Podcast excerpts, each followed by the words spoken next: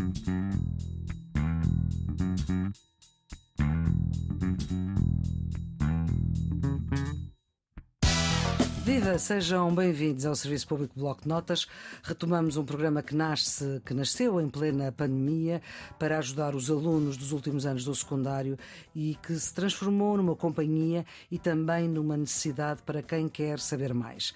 Passada a pandemia, queremos continuar a querer saber mais. Optámos por um programa semanal, mais demorado, correspondendo assim também aos pedidos de conversas mais demoradas. E agora estamos aqui, neste horário de reflexão, neste horário noturno, ao fim da noite, a partir da meia-noite, sempre no princípio da sua quarta-feira. Claro que os mais de 300 episódios em podcast pode ouvir quando quiser e onde quiser, e já sabe que sempre que ouvir esta música.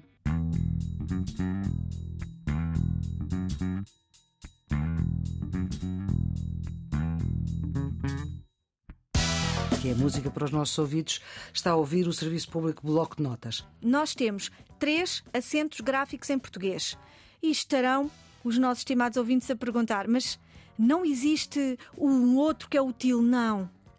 Estamos com a professora Sandra Duarte Tavares, ela é mestra em Linguística. Esclarecemos ah, já, não é um pois, acento. Esclarecemos. Não era. É. Útil não é um acento gráfico, é uma marca nasal. Como assim? Como assim marca nasal? Certo. Muitas palavras provêm do latim e em latim nós tínhamos um N entre vogais. Por exemplo, a minha mão direita, a minha mão esquerda. Mão, em latim, mano. Como o N é uma consoante nasal, ou seja, agora a Sandra. Tavares tapou o nariz para Não fazer temos câmara. nasalado. Se o ar passa pelo nariz, eu tenho uma consoante nasal. Uhum. Flor, na evolução do latim para o português, o N desapareceu, em Sim. português desapareceu, mas deixou uma marca na vogal anterior. Repare-se que o til parece um N.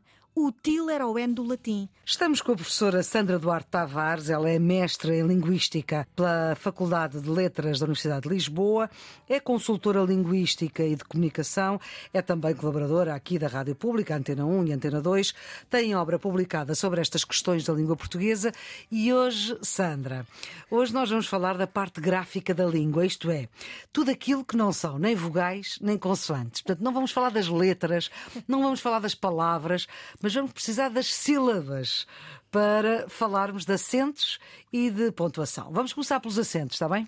Exatamente. Pronto, ora bem, e pelos acentos, vamos pelo acento tónico, palavra esdrúxula. A grave, a aguda. exatamente, mas esta é esdrúxula.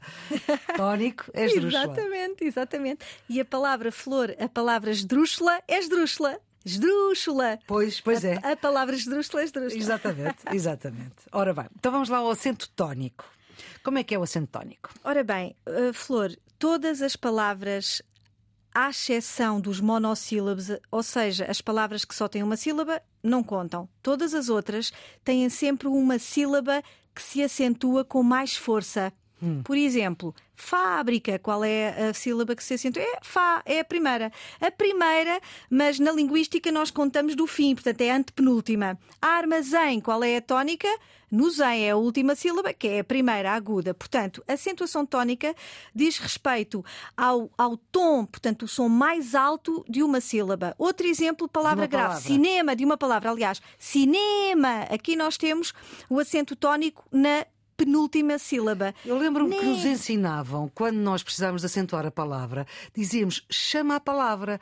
E nós, ao chamarmos a palavra, conseguíamos saber e não errar, não é? Que dica fantástica. Exatamente, se chamarmos a palavra, facilmente identificamos qual é a sílaba tónica. Exatamente. Por exemplo, ah, Flor, nós temos a palavra aguda café. Já agora, relembramos os nossos estimados ouvintes de que se, se a sílaba tónica é a última, a última, nós dizemos que a palavra é aguda. Se a sílaba tónica é a penúltima, a palavra é grave. E a maior parte das palavras em português é grave. Se a sílaba tónica é a antepenúltima, nós dizemos que a palavra é esdrúxula. Ok, então, flor, se chamarmos a palavra e o som mais proeminente for a última, a palavra é aguda. Animal, hospital, anel, café. Eu estava farto de café. Sim. Café é aguda.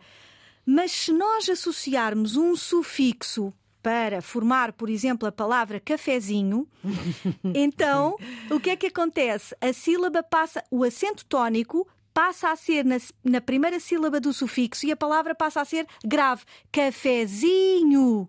Portanto, e que... sem acento. Exatamente. E sem acento. Flor, muitas pessoas não percebem porque é que não tem acento e é fácil. É, enfim, para nós é fácil.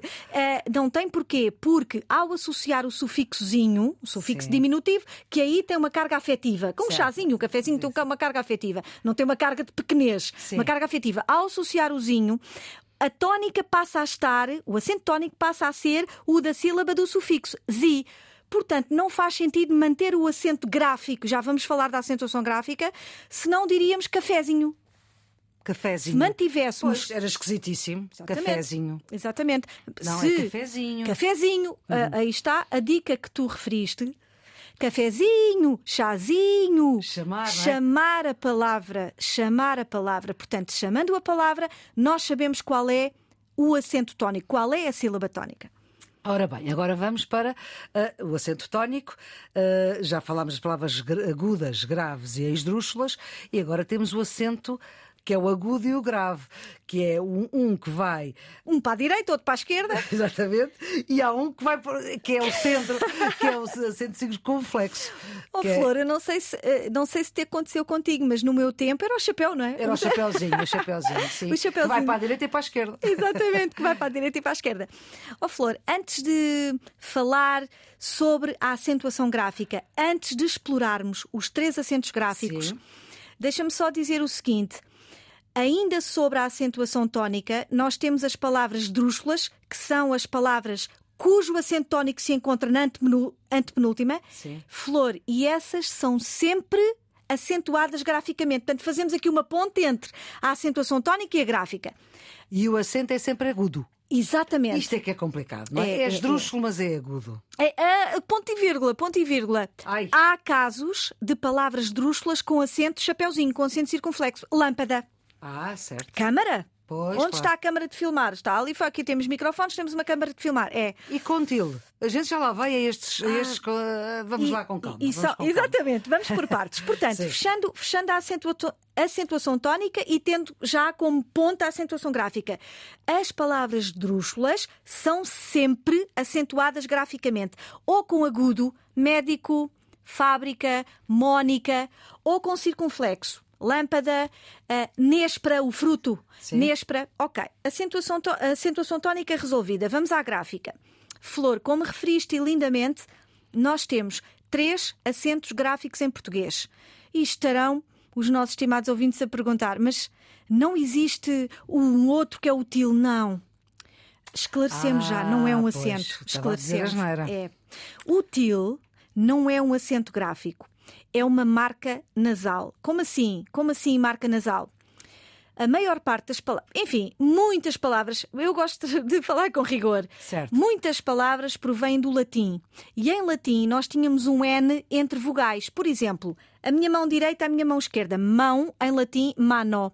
Como o N é uma consoante nasal, ou seja, agora a Sandra Tavares tapou o nariz para não fazer temos câmara.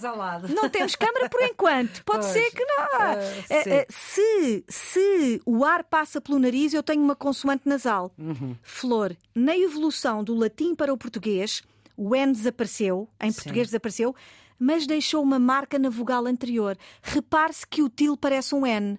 O til era o N do latim. Mano, o N cai e mão tem um til, o A certo. tem um til. O til era o N do latim. Mas somos a única língua latina, agora não sei se estou é. a dizer um disparate, não, não. que tem til. É. Porque o espanhol, não, o castelhano não tem, Manteve o, o romeno também não tem, Exatamente. o romeno também é latino, uh, também, o francês também não tem. E o italiano mantém o N, coratione, coração, coratione. Portanto, o português, Exato. muito provavelmente. Italiano, claro.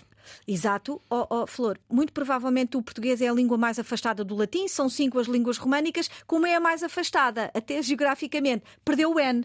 Mas ah. o til é como se fosse uma espécie de fantasminha que ficou. Exatamente. Portanto, não é um acento. Indica que a vogal é nasal, porque se eu não tiver o til, é mau. Tirando o til, mau. Não, não, eu quero mão. Pois, Irmão. Mão é diferente de mau. Exatamente. Claro. Mão, irmão lã, o meu casaco de lã. Sim. Uh, lã, ir, uh, coração. Portanto, para indicar que a vogal é nasal, eu coloco Cão. aquele sinal gráfico. É um sinal gráfico, não é um acento. Pois é, e isso deve ser uma pergunta de muito Muita gente, oh, Flor, muita gente tem esta dúvida. Exatamente. Muita então gente. vamos lá. Então vamos lá agora Aos ver três acentos. Aos três acentos. Vamos ao agudo. Vamos ao agudo. Se, se me permites, eu começaria pelo grave porque Então, dou uma boa grave, notícia. Ó Flor, d- damos, damos uma boa notícia aos nossos ouvintes. O acento grave para a esquerda, desenha-se para a esquerda, Certo. só se usa em cinco palavras em português. Como Cinco? assim? Só cinco. Nós temos Quantas milhares. palavras temos? Milhares? Exatamente, exatamente. Mas só cinco. Só Portanto, cinco. é muito difícil não errar. Exa- Aliás, é muito difícil errar. Exatamente. Ora bem, há a contração da preposição a com o artigo a, por exemplo, eu e a Flor vamos à praia à tarde. Esse a, à praia, tem um valor de movimento, e à tarde, valor de tempo. Esse a é o resultado do casamento da contração de duas palavras, a preposição a e o artigo a. Resulta no a, acento grave. O plural as. Vamos às compras. Portanto, o plural. O singular a, o plural as e os três demonstrativos àquilo, refere-te àquilo, refere-te àquele assunto, àque, àquela, àquela revista, àquele livro, àquela revista. Nós, eu, pelo menos, raramente escrevo estas palavras, mas se escrevermos àquilo, àquele e àquela, o acento é grave. São estas cinco: àquilo, àquele, àquela, o a e o plural, as. Só, Mais nada. mais nada. Portanto, não ponham, por favor, acentos graves noutras palavras. É só nisto. Vamos lá relembrar. Aquilo.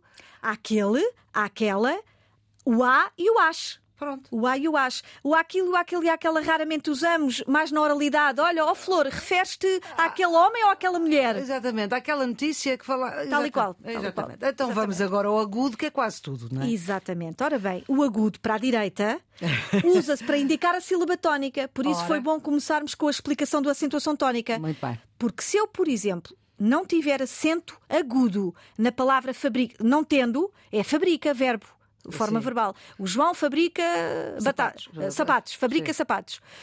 Mas quando eu quero indicar que é o, o nome substantivo, o nome fábrica, e coloco um acento agudo. Portanto, o acento agudo indica a sílaba tónica. Fábrica, médico, Patrícia, Mónica, o agudo, Avó. água, avó, árvore, água, Hum. área, todas as outras palavras, a- além daquela. Não é além.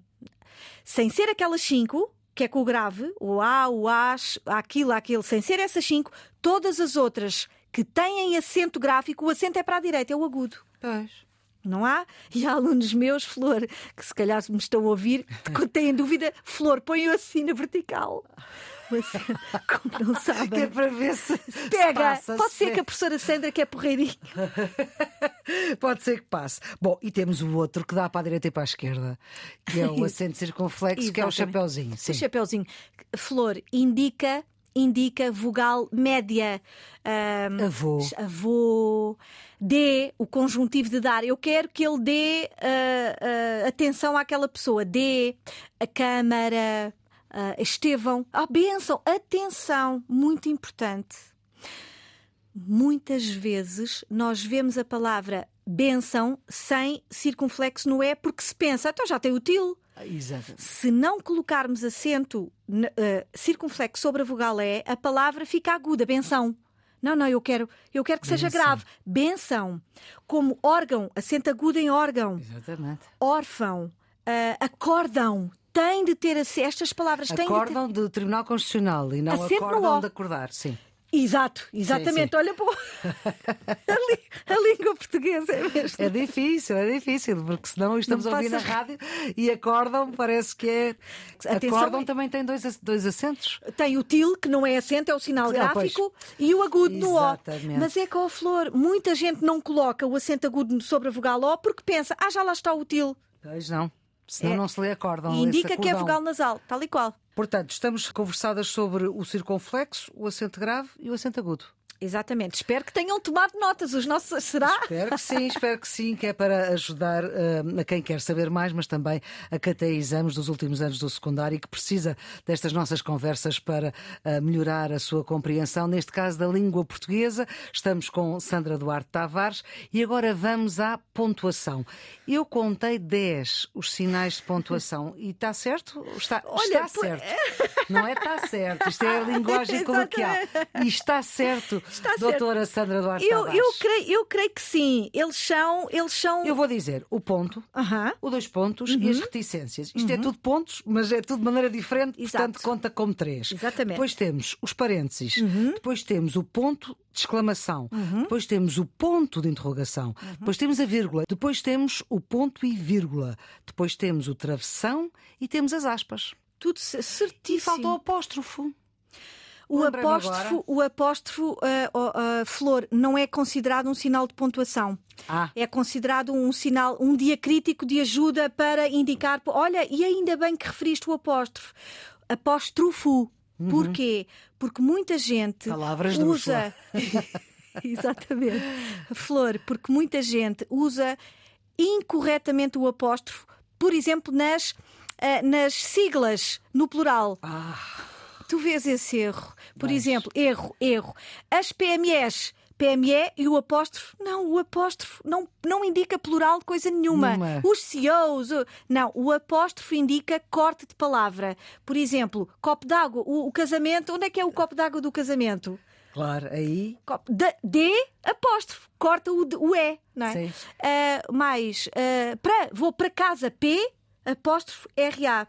Pois, e há às vezes, há, às vezes há apelidos que também têm apóstrofo, sobretudo os mais antigos. Exatamente, exato. Exatamente. Não, não é pontuação, é um sinal de, que ajuda palavras, corte de palavras, não é pontuação. Por acaso nós, há pouco, quando estávamos a, quando estávamos a falar do acento gráfico, não falámos do, de um outro que eu não sei se é acento, se é outra coisa, que é o trema, porque em português, como não temos trema. Pois, é, é, é um acento. em francês. Sim, em português. Que é dois pontinhos Sim. em cima do U, por exemplo. Exatamente. Ou em cima do E. Exatamente. Mas só em francês é que se usa, é, não é? Indicava flor, não temos, uhum. mas já uhum. agora explico. Já agora falamos. Exatamente, exatamente, exatamente. Até porque levantas realmente questões o muito, alemão, muito o alemão relevantes. Também tem. É, indica que uma determinada vogal é fraca, é semivogal. E eu explico. Ah, eu, eu explico. Quando nós temos, por exemplo, a palavra guerra. Sim. Ou em água eu tenho o U fraco. Então começamos ao contrário, com o U fraco. Tranquilo, qui, qui, qui. Sim. Teria trema. Ok. Não temos, mas se nós tivéssemos dificuldade em saber se era tranquilo ou, ou se líamos o U forte, para indicar que é o fraquinho, tranquilo, Sim. o trema serve para isso. Não, serviria. Serviria. Aliás, eh, antes de outras alterações de acordos ortográficos, antes havia palavras em português que tinham o trema. Verdade. Ora bem, vamos então eh, aos vamos sinais eh, de pontuação. São 10, como já se disse. Vamos falar da vírgula agora com mais atenção. De facto, a vírgula é um dos sinais de pontuação que mais dúvidas suscitam a quem escreve. Mesmo para e quem é daqueles tem boas... que mais se usa. É verdade, é dos que mais, eh, do, dos que mais usamos, é verdade. Dos que mais se usam, era o que eu devia ter dito, não era? Eh, eu até usei a primeira do plural, porque eu sei, gosto de trazer aqui também empatia, empatia para os nossos ouvintes. Mesmo, Maria Flor, para quem tem boas competências de escrita, muitas vezes a hesitação surge é verdade. E há, há quem conheça as regras do uso da vírgula e as aplique bem, mas também há quem as desconheça totalmente. E ainda há quem ache que a vírgula de pouco ou nada serve. Ah, eu, eu isso é que não. Isso é, é que não, isso é que não. Eu gostaria de lançar aqui, antes de enunciar algumas regras sobre o bom uso da vírgula, gostaria de lançar aqui um desafio para os nossos estimados ouvintes sobre duas frases que hum. têm unicamente uma diferença: presença versus ausência de vírgulas. Certo. E as duas frases são as seguintes. Os nossos ouvintes estarão com certeza muito atentos tem e terão estar, um bloquinho de notas, Portanto, um bloco de notas e uma este caneta. bocadinho eles já tiveram tempo de ir buscar um bloco de notas e uma caneta. Exatamente. Ou então põe no telemóvel, que é igual. E as frases são as seguintes: O irmão da Rita que vive em Paris não vem ao casamento. Esta é a frase 1. A frase 2 é: O irmão da Rita, vírgula, que vive em Paris, vírgula, não vem ao casamento. E eu gostava de lançar este desafio pelo seguinte: estas duas frases distinguem-se apenas pela presença versus ausência de vírgulas. Eu repito: a 1, um, o irmão da Rita que vive em Paris não vem ao casamento. Não há vírgula nenhuma. Acaba uhum. só com ponto final. Exatamente. Frase 2. Frase 2. O irmão da Rita, vírgula, que vive em Paris, vírgula, não vem ao casamento. Portanto, são iguais, exceto a primeira não tem vírgulas nenhumas e a segunda tem duas vírgulas. Mas não Lá mudam o sentido, ou mudam? Muda, muda, muda, muda. Então, para quem nos está a ouvir, a primeira frase que não tem qualquer vírgula tem o seguinte significado: a Rita tem vários irmãos e aquele que vive em Paris é que não vem ao casamento. Eu repito, o irmão da Rita que vive em Paris não vem ao casamento. Significa que ela tem mais do que um irmão. Imagina um que vive, que vive em Lisboa, outro que vive no Algarve e aquele que está, por exemplo, a estudar, a fazer Erasmus, programa Erasmus em Paris. Hum. E quando eu digo o irmão da Rita que vive em Paris, não vem, aliás, esse é que não vem. Significa que o do Algarve e o de Lisboa vêm, certo? Eu, o irmão sim. da Rita que vive em Paris não vem ao casamento. Isso sem a vírgula. Sem vírgulas. Sem vírgula. Isto, sim. sem vírgula. Ou seja, eu, eu, já quero, com este exemplo, já quero dar uma informação importante aos nossos ouvintes. Quando uma frase não tem qualquer vírgula, significa que todos os elementos que lá estão são relevantes para a mensagem, são uhum. importantes para a compreensão da mensagem.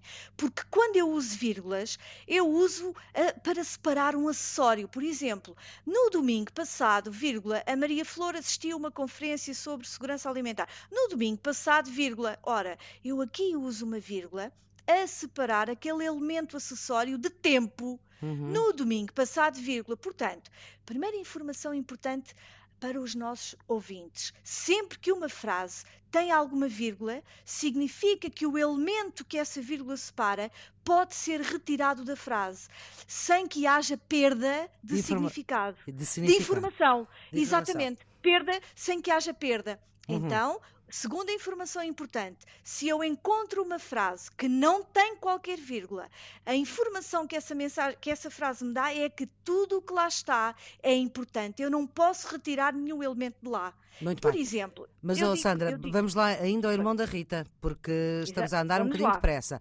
O irmão da Rita, vírgula, que vive em Paris, vírgula, não vem ao Isso. casamento. Ora bem, Pronto, qual é essa... o. Tenho, tenho, essa é com a vírgula. Portanto, já falámos da sem vírgula, da frase sem vírgula. Agora, a frase Exatamente. com vírgula, qual é que é o significado dela? O significado é que a Rita só tem um irmão. E eu dou uma informação acessória. Olha, por acaso sabiam que ele agora está a fazer o programa Erasmus em Paris? Portanto, com vírgulas, a oração relativa entre vírgulas, que vive em Paris, é uma oração relativa que pode ser suprimida. É como se, se estivesse entre parênteses. Uhum. É como se eu dissesse assim, entre parênteses. Ele agora até está a viver em Paris. Sim. Porque a informação relevante é o irmão dela não vem ao casamento. Eu tenho o significado de a Rita só tem um irmão. Na segunda frase, ela só tem um irmão e eu dou uma informação acessória. Mas Sandra Duarte momento... Tavares, a informação relevante disso tudo, independentemente do número de irmãos da Rita, é de que não vem ao casamento. E quer na frase Exatamente. com vírgula, quer na frase sem vírgula, esse irmão de Paris não vem ao casamento. Exatamente. Repito, a vírgula é um dos sinais de pontuação que suscitam mais dúvidas. Ora, vamos aos casos obrigatórios do uso da vírgula. A vírgula usa-se para separar a saudação do vocativo. Quando escrevemos um e-mail, Hum. Por exemplo, dizemos bom dia, vírgula Maria Flor, bom dia, vírgula Ana Fernandes, boa tarde, vírgula Tiago. Quando temos uma saudação como bom dia, boa tarde, boa noite, olá, e temos um vocativo, o que é o vocativo? É o nome da pessoa, vem do latim vocare. Segundo a regra, deve haver sempre vírgula entre a saudação, o olá, bom dia, boa tarde, boa noite, e o vocativo e o nome da pessoa. Portanto, eu devo dizer olá, vírgula, Ana Fernandes. Uh, bom dia, vírgula, Tiago. Boa tarde, vírgula, Maria Flor. Uhum, ok? Portanto, primeira regra. Se eu não puser a vírgula, é só erro, porque a função é a mesma, não é? É um erro, de facto, é, um é assim, Maria Flor. Muita gente que as pessoas não sabem escrever, não é? Exatamente, não sabem usar a vírgula. Ora bem, ora bem. É logo meio ponto num teste. Sem qualquer dúvida, Ora... no teste português ali meio pontozinho a menos. É Exatamente, é muito bem. Mas em termos de significado vai dar ao mesmo, esse é que é o problema, não é? Exatamente, porque as pessoas até acham estranho uma vírgula ali, mas é verdade. Ah, e outra coisa, não se esqueçam de que quando felicitamos alguém, parabéns, vírgula, Joana, felicidades, vírgula, Matilde, deve também haver vírgula. Entre este tipo de expressões ah. de felicitação, muita gente E sobretudo em SMS isso não acontece, não é? Ah, completamente. Nas, no tipo de texto curto, mensagens curtas, então as vírgulas não existem. Uhum. Vamos à segunda regra. A vírgula deve eh, colocar-se para separar orações relativas explicativas. Por Ora. exemplo, o Luís, vírgula, que é o melhor aluno da turma, vírgula, recebeu um prémio de mérito. Uhum. Ora, que é o melhor aluno da turma, é uma oração relativa explicativa, é, dá-nos uma informação acessória. Deve haver vírgula. Na edição anterior, aliás, sobre o uso da vírgula, nós referimos o seguinte, e nunca, nunca é demais relembrar: sempre que uma frase não tem qualquer vírgula, significa que todos os elementos da frase são relevantes, ou seja, não podem ser retirados sob pena de haver perda de informação, não é? Para uhum. o nosso receptor. Exatamente. Então, nesta frase, eu posso retirar a frase, é uma oração hum. relativa, que é o melhor aluno da turma, porque sim. o central é o Luís recebeu um Ganhou prémio. Ganhou o prémio, sim, recebeu o prémio. A receber um prémio de mérito, que é o melhor aluno da turma, pode ser retirado. Então, como é uma oração relativa explicativa, é obrigatório colocarmos uma o... vírgula Ora. antes e depois. Chamada okay? entre vírgulas, não é? é? Uma frase entre vírgulas. Exatamente, uhum. exatamente. Vamos a outra regra de uso obrigatório. Devemos colocar vírgula para separar expressões adverbiais de lugar, de tempo, de modo. Por exemplo, num e-mail de cariz comercial, na sequência do seu contacto telefónico, vírgula. Ora. Informamos que tal, tal, tal, tal, tal, tal. Isso é modo. Na sequência do seu contacto telefónico, vírgula, é modo. Vamos a tempo. Tempo. No sábado passado, vírgula, o bloco de notas, tal, tal, tal, tal, tal, tal. Sábado, no sábado passado é tempo. Vamos a lugar. Em Lisboa e no Porto, vírgula, ocorreu a sexta conferência. Em Lisboa e no Porto é, é lugar, é lugar, Exatamente. vírgula. Portanto, elementos que expressam a informação de tempo, modo, lugar, entre outros valores semânticos, hum. temos sempre vírgula. Portanto, a seguir Agora, advérbio de modo, Flor. tempo, lugar e. Lugar, sempre, sempre vírgula. vírgula. Certo. Exatamente. Outra regra, e para finalizar os obrigatórios e passarmos aos casos proibidos. Atenção, há muitas. A lista, a lista não é infinita, mas a lista é longa. Sim. Só que neste espaço aqui de, sim, sim, corpo, mas diga. não podemos não, enunciar. Mas... Ainda vamos. Vamos aqui a outra regra de uso obrigatório. A vírgula deve ser usada para separar articuladores do discurso. O que é que são articuladores do discurso? Nós falámos disso falamos... na, primeira, na primeira edição do, é verdade, do Serviço falamos... Público Bloco Notas é verdade, falamos, são elementos que, que conferem um fio condutor ao nosso discurso na oralidade e ao nosso texto na comunicação escrita. Por exemplo, elementos como seguidamente, em conclusão, todavia, não obstante, além disso, são conectores discursivos. Uhum. Ora bem, estes conectores devem ser separados por vírgula. Por exemplo, vírgula. Ou seja, vírgula. vírgula concluindo, vírgula. Isto é, Contudo, é, vírgula. vírgula. Isto é vírgula, tal e qual. Portanto, os articuladores do discurso devem ser separados por vírgula. Agora... Vamos aos casos proibidos. Não pode haver vírgula entre os elementos essenciais numa frase que são o sujeito e o predicado. Por exemplo, a Isso aí é que é um ponto, vai é... um valor fora, quando houver uma vírgula é. uh, entre um sujeito e um predicado. Até deviam ir dois. Não há, hum. não há dúvida. É que aqui nem é meio, aqui é um, um mesmo, um a hum. menos. Uhum. Porque é um erro grave. É mais grave uma vírgula mal colocada, ou seja, é mais grave infringirmos estas regras que eu vou enunciar agora dos casos proibidos do que nos esquecermos de colocar uma vírgula nos casos anteriores dos obrigatórios. Não sei se fui clara. Ora. É preferível a errar mais vale errarmos. Ah, esqueci-me de colocar vírgula a separar aquele elemento de tempo. Devia ter posto, mas não é um erro grave. Erro grave é infringir as regras que eu vou enunciar a seguir, dos casos proibidos. Estas é que são regras graves, de colocarmos vírgula em zonas linguísticas centrais entre Exatamente. sujeito e predicado. Uhum. Aqui é que é grave, aqui é que é grave. Exemplo, a livrança proveniente do contrato de leasing, vírgula, foi anulada. Erro gravíssimo. Ai, que horror. Hum. Porque a livrança proveniente do contrato de leasing é o sujeito do predicado ser anulado. Foi anulada. Não pode haver vírgula. Uhum. Apontem isto, por favor. Quando o sujeito é curto, eu sei que ninguém tem qualquer dúvida.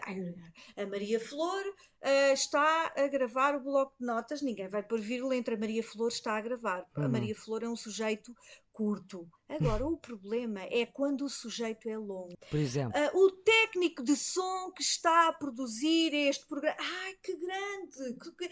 Aí é como na oralidade nós temos tentação de respirar, porque o sujeito é longo. Na oralidade temos uh, necessidade até de respirar e passamos essa necessidade para a escrita. Errado errado. Na escrita não pode haver essa pausa. Na oralidade até pode haver. O hum. técnico de som que está a produzir esta edição do bloco de notas, ai, que estou cansada aqui, é preciso descansar antes do predicado. Descansa à vontade. Na, na escrita é que não podemos, não podemos parar uhum. na escrita sem vírgula. O técnico tal, tal, tal, tal, tal, tal, tal, tal, está a gravar esta edição do Bloco de Notas. Não há vírgula, portanto. Nós, na verdade, se tivermos uma consciência sintática, ou seja, e conhecimento, não é só consciência, Sim. conhecimento dos elementos essenciais de uma frase. Quem tem este bom conhecimento sintático pontua bem os textos. Eu creio que era é Ernest Hemingway que tinha uma frase que dizia qualquer coisa como isto, estou a citar de cor, portanto não tenho a certeza se foi exatamente assim, que é quem fala bem escreve bem. É, sim, sim. Mas nem é sempre é assim, ou é?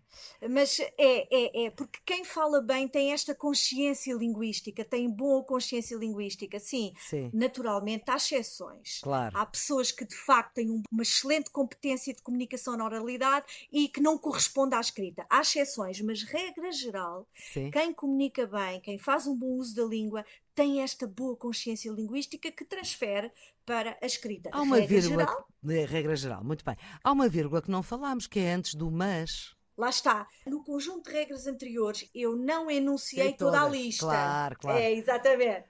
Toda Sim. a lista. O mas, o mas pode ser incluído nos articuladores discursivos do porém, nos articuladores ah, discursivos uhum. de contraste. Porém, no entanto, contudo, não obstante, mas Pode uhum. estar aí, mas o mas pode estar também numa regra que eu não enunciei, que são conjunções que ligam frases coordenadas e subordinadas. Neste caso, o mas, conjunção adversativa. Uma conjunção adversativa, linda, maravilha, hum. maravilha, exatamente. Uma conjunção adversativa deve ter vírgula antes. Por exemplo, as árvores cresceram, vírgula, mas não deram fruto, uhum. vírgula antes do mas vírgula antes do mas. Porquê? Porque é uma conjunção adversativa. Outras conjunções, disjuntiva, o ou, uhum. quer jantar fora, vírgula, ou encomendamos uh, comida, uhum. vírgula antes do ou, vírgula antes do pois, que é explicativo, vírgula antes do logo e do portanto, que são conclusivas. Portanto, vírgulas antes das conjunções enquanto, que ligam. Das conjunções que ligam frases coordenadas. Então, Tenho só uma última diga, regra diga. proibida há pouco que vimos a proibição de vírgula entre o sujeito e o predicado, aquela frase da livrança. Certo. Agora, outra regra, não podemos ter vírgula a separar o predicado dos seus complementos, direto, indireto, oblíquo. Por exemplo, há uma vírgula muito frequente, vários e-mails que eu recebo com este, com este erro. Eu já tenho medo de lhe mandar um e-mail. Ah, não, a Maria Flor pontua muito bem. Uh, por exemplo, Sim. o professor informou os alunos de que o teste iria ser adiado. Ora bem, esta frase, em bom rigor, não deve ter vírgula nenhuma. Porque o que é que nós temos? O sujeito é o professor e os complementos do verbo informar. Complemento direto, os alunos. Informou os alunos. É o complemento direto. E o complemento oblíquo, o assunto de que o teste ia ser adiado. Não deve haver vírgula nenhuma. Lembram-se? Quando uma frase não tem vírgula nenhuma, significa que tudo o que lá está é importante. Ora bem, vírgula incorretamente colocada. O professor informou os alunos, vírgula, de que o teste ia ser adiado. É um caso muito comum incorreto. Repito, incorreto. O professor informou os alunos, vírgula, de que não tem vírgula, porque de que o teste ia ser adiado é o complemento de assunto em linguística dizemos que é um complemento oblíquo, um complemento de assunto do verbo informar. Não há vírgula. Hum. A vírgula, este sinal gráfico que nos ajuda a comunicar e a perceber aquilo que nós dizemos, transformou-se em doença. Se a gente disser virgulita, eu nem sequer sei se a palavra existe, mas o que é certo é que às vezes nós olhamos para textos e parece que as pessoas sofrem de virgulite. Porquê é que isto também vejo, acontece? Antes de eu procurar dar uma resposta, porque Sim. naturalmente será uma pura opinião, claro. uh, deixe-me dizer-lhe que a, a, palavra virgulite, apesar de não estar consagrada na nossa língua, é uma palavra bem formada. Porquê? Porque à, base vírgula nós associamos um sufixo it que te expressa a ideia de doença, não é? Uhum. Otite, entre outros. Portanto, não existe, mas está, é uma palavra bem formada. Agora vamos à, à minha resposta. Certo. Sem dúvida que muita gente sofre desse mal. E eu presumo, presumo que seja por aquele receio, como desconhecem as regras, deixa-me cá pôr ao sabor da minha, da, da, da oralidade, deixa-me cá colocar vírgulas ao sabor do meu estilo de oralidade. É incorreto. Mais vale, menos é mais. Uhum. Menos é mais. Na dúvida, mais vale não pôr. Na dúvida, mais vale não pôr. Certo. Mais vale a menos do que a mais. Estamos no Serviço Público Bloco de Notas, falamos de português com Sandra Duarte Tavares, linguista, e estamos a falar de pontuação. São 10, como já se disse, o ponto, dois pontos, reticências, depois temos o parênteses, o ponto de exclamação, o ponto de interrogação, a vírgula, que já falámos de várias hipóteses de vírgulas, depois temos o ponto e vírgula, o travessão e as aspas. Então vamos lá ao ponto. Vamos ao ponto, vamos ao ponto. Ó oh, Flor, parece simples, as pessoas, eh, os nossos ouvintes devem estar a pensar, sim, mas falar sobre o ponto é simples, mas atenção, ah, atenção. Além de marcar uma pausa longa numa frase declarativa, por exemplo, o português é uma língua românica, ponto final. Atenção, além disso, o ponto indica também a supressão de letras no fim de uma palavra. Por exemplo, quando eu tenho doutora e quero abreviar doutora Maria Flor Pedroso, DR ponto e atenção, o A sobrescrito acima da linha. Ah, não é DRA não, ponto. Não, não. Porquê? Ah, é. E mesmo com o excelentíssimo, eh, eh, muita gente, Flor, desconhece esta regra. O ponto de abreviatura Sim coloca sempre antes da última letra da vogal e essa última letra ou duas letras finais, por exemplo, estou a lembrar-me de excelentíssimo senhor, Sim. em bom rigor, em bom rigor, deve, deve ser EX ponto e o MO eu acho que o Word permite fazer sobre a linha, não é? Word, estamos sim, no sim. computador a escrever. Não é SMU. Ah. Em bom rigor. Porque o ponto coloca-se antes da última letra lá em cima. Engenheiro é E-N-G, ponto, e o Ozinho, em cima. Ah. Mais, doutora já está. Vossa Excelência, V ponto, é X ponto e o A cá em cima, o ponto antes. Muito bem. Ora bem, mas o ponto para ponto final. Ponto final uh, é para acabar uma frase. É? Exatamente, é? de uma frase declarativa. Porque se for interrogativa, já recorremos a outro sinal. Já lá vamos. Então vamos aos... E os dois pontos? Os dois pontos os servem do... para quê? Os dois pontos. Eu creio, oh, a Flor, que os dois pontos não suscitam muito, muitas dúvidas. Mas... Mas vamos lá, vamos lá às regras dos dois pontos. Ora bem, quando, por exemplo, nós temos o fim de um diálogo, imagine-se que eu tenho uh, um diálogo e diga assim: Maria Flor Pedroso disse, dois pontos. Uh, estou a ler um livro fantástico. Quando eu quero referir no discurso direto aquilo que a Maria Flor referiu, dois pontos. Uhum, Ora bem, bem, os dois pontos flor também se usam para indicar que se vai seguir uma enumeração. Por exemplo, a linguística abrange incorpora diferentes áreas. Dois pontos. Dois pontos. A fonética, o léxico, a sintaxe, a semântica, Exatamente. etc. Portanto, para uma quando, enumeração. Quando há uma enunciação de coisas. Exatamente. Uhum. E, finalmente, introduzem, podem introduzir uma explicação. Por exemplo, de uma coisa eu tenho a certeza, dois pontos. Nem eu, nem aquela família nos esqueceremos daquele pequeno gesto. Quando queremos dar uma uhum. explicação. Uhum. Portanto, recapitulando, para introduzir a fala de alguém, não é? Uhum. A Maria Flor de Pedroso referiu dois pontos. Estou a gostar de ler este livro. Certo. Segunda regra, indicar que se vai seguir uma enumeração. A linguística tem várias áreas, dois pontos. A fonética, tá, tá, tá, tá, tá, tá, tá. Para, uma lista de compras. Ovos, exatamente, exatamente, exatamente. Uma lista hum. de compras. Finalmente, introduzem uma explicação de uma coisa, tenho a certeza, dois pontos. Muito não, bem. não parece dos mais difíceis, mas, Mas- É, é importante que possamos transmitir estas regras para quem estiver a tomar. Eu acredito que há pessoas que estão a tomar nota. Estão com certeza. Ora, vamos agora às reticências. Reticências. Que muitas vezes nós vemos muito mal fingir que são vírgula. Bom, na linguagem radiofónica escrevemos assim, muitas vezes, porque a linguagem radiofónica, isto que nós estamos aqui a dizer no ar. Pode muitas vezes estar escrito. Não é o caso neste momento, Exato. mas já há aqui muita coisa que eu tenho aqui Exato. escrita à minha frente. Ora, ora, ora. Ora, vamos lá, Flor.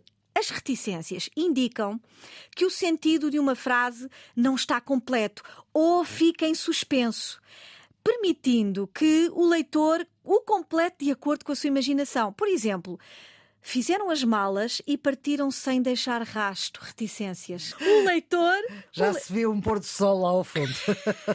deixamos à imaginação do leitor. A segunda regra sobre o uso das reticências. As reticências colocam-se também no final de uma frase para exprimir dúvida, hesitação ou até flor, ironia. Quem te avisa? As pessoas já sabem o que é que vem a ser. Teu amigo é. Ora, Ah, não sei. para bom entendedor. Ora, exatamente. Não sei se aceita a proposta que me fizeram, reticências, Pois. para exp- exprimir hesitação, dúvida ou ironia. São estas as duas regras. Hesitação, dúvida e ironia. Exatamente, as regras das reticências. Muito bem, agora vamos aos parênteses. Eu creio, digo eu, Flor, que não suscitam muitas dúvidas, mas só tenho uma regra para os parênteses. O- parênteses, atenção, parênteses. E não parênteses, como eu estava a Exatamente, dizer. parênteses. Já estou a levar na cabeça aqui. Ah, mas vou, oh Flor, não, vou salvar-te, vou salvar-te. e obrigada. até ah, vou salvar-te e até pode ser um esclarecimento útil para os nossos ouvintes. Água mole em pedra dura, tanto dá até que fura. Há uma luta entre a, entre a tradição normativa e o uso, o uso das pessoas, o uso dos falantes. Ou seja, Certo. a tradição recomenda, de acordo com o latim, Parênteses. parênteses. Mas os dicionários, água mole em pedra dura, já admitem as duas variantes, como acontece com louça, loiça, tulipa, tulipa, lidas domésticas, lides, bêbado e bêbado. Os dicionários já atestam as duas variantes. Porque já se diz assim. Já se diz, Já é mais. ninguém diz bêbado. É, é difícil, bêbado. Atestam as duas. Portanto, parênteses já está atestado. Ok. Mas esta forma é, a ma- é, original. É, é certa. Portanto, é parênteses. Parênteses. Mais Dizer, difícil é, dizer. É, difícil é menos dizer. sonoro e, É, portanto, talvez é, por isso é, é, que eu dizia parênteses. Mas pronto. Dizes flor e digo eu e diz toda a gente. Usam-se então para intercalar uma explicação ou um comentário à margem da ideia principal da frase. Uhum. Por exemplo, a medusa da lua, parênteses, mais conhecida por alforreca, fecha parênteses, vive em quase todos os, os oceanos. Uhum. É fácil, para intercalar uma explicação. A medusa da lua, atenção com ífanes, já agora uma notinha, segundo o novo acordo ortográfico, palavras do domínio das plantinhas e dos animais, botânica e zoologia, tem a ífan. Estrela do mar, com ífan. Ah, É. Com flor, ífan. Medusa da lua, é. Entre parênteses, Fim mais de semana conhecida- já não tem IFA. já não tem, já não pertence. Olha, já agora uma vai. regra, é rápido. Palavras compostas por duas palavras mantém hífen, só duas. Mestre de escola, que dia é hoje? Quarta-feira. Quarta-feira, porta-chaves, primeiro-ministro, palavras compostas por duas palavras, mantém o hífen. Muito bem. Compostas por três, perderam. Fim de semana, perdeu. Ah, caminho de ferro, óculos de sol. Agora, mas as da botânica e da zoologia são a exceção, têm sempre. Muito bem. Fica a estrela do mar com o IFAN. Agora vamos para o ponto de exclamação.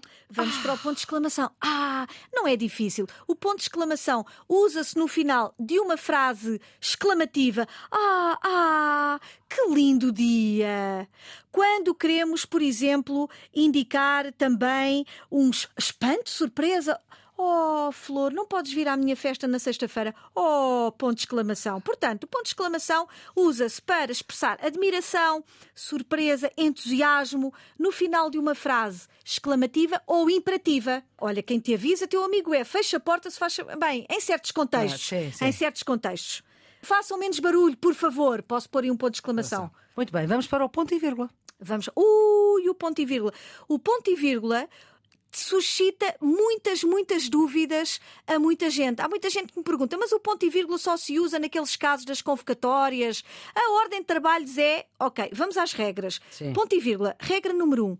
marca uma pausa mais longa do que a vírgula e mais curta do que o ponto final. Por exemplo, é bom saber que temos um amigo, ponto e vírgula, uhum. que podemos contar com alguém nos momentos difíceis, ponto e vírgula, que não estamos sós, ponto. Segunda regra, o ponto e vírgula usa-se para separar os itens de uma enumeração. Ok, a ordem de trabalhos da, reunião é a seguinte: dois pontos. Olha os dois pontos. Leitura da ata da reunião anterior, ponto e vírgula. Eleição do presidente, ponto e vírgula. Portanto, ponto e vírgula para enumeração e para separar, ou seja, mais uh, indica uma pausa mais longa que a, do que a vírgula e mais curta do que o ponto final como eu acabei de referir, é bom saber que temos um amigo, ponto e vírgula, que temos alguém a, a, a, quem? a quem recorrer, ponto e vírgula. Ok. Muito bem. Faltam-nos dois, o travessão e as aspas. Vamos, vamos, ao travessão. Vamos ao travessão. E há muita gente que hum. confunde o travessão com o IFAN. Atenção. Pois. Atenção, quando eu digo dá-me o livro, aí é um IFAN. Claro. Atenção. O travessão introduz as falas ou mudanças de falas no discurso direto. Por exemplo, dois pontos, travessão, letra grande. Flor, quem convida. Travessão, quem convidaste? Segunda regra, o travessão separa o verbo que introduz o discurso direto. Por exemplo, meninos, travessão, avisou a mãe, outro travessão, venham para a mesa. Ora. Quando eu intercalo ali, disse a mãe, avisou Sim. a mãe, coloca-se dois travessões. Finalmente. Já se, já se, perdeu um bocadinho o uso do travessão. Mas é por desconhecimento, se calhar. Por desconhecimento, seguramente. O travessão usa-se também para dar uma explicação acerca de uma palavra ou expressão. Portugal, travessão, o país mais ocidental da Europa, travessão tem praias lindíssimas. Também podia ser entre vírgulas, mas pronto. Mas o travessão dá mais força. Também é? poderia ser entre vírgulas, exatamente. exatamente, exatamente. E vamos para as aspas? As aspas acabamos com as aspas. Colocam-se no início e no fim de uma frase transcrição ou citação. Por exemplo, segundo Noam Chomsky, um grande Sim, linguista, exatamente. eu tenho aqui exemplos, por acaso, do meu livro, aspas, a linguagem é uma faculdade geneticamente determinada e exclusiva do ser humano, fecha aspas. Portanto, aspas indicam transcrição, citação de algum autor e colocam-se sempre a pares, não é? Sim. Início e fim. E agora, idem, idem, aspas, aspas. Isto é, idem é uma palavra, é latim? É latim, exatamente. ah, já agora, sempre que escrevemos latim, devemos usar itálico. Ah, é... com item e não items. Item e não item, exatamente, exatamente. Idem. Idem, idem, aspas, aspas, quer dizer, fica igual ao que está. É para repetir aquela informação que estava feita. Sandra Duarte Arvaz, é sempre um gosto falar contigo. Os cuidados técnicos desta emissão do Serviço Público Bloco Notas são de Nuno Isidro, a produção de Ana Fernandes, com a ideia e a edição de Maria Flor Pedroso. E já sabe, sempre que ouvir esta música.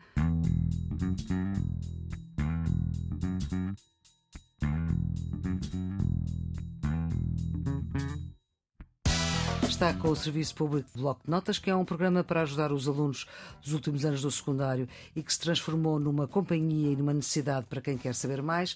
O Serviço Público de Bloco de Notas está em todo o lado em podcast, tem centenas de episódios sobre várias matérias. Até para a semana e já sabes, estamos sempre quando um dia acaba e outro começa.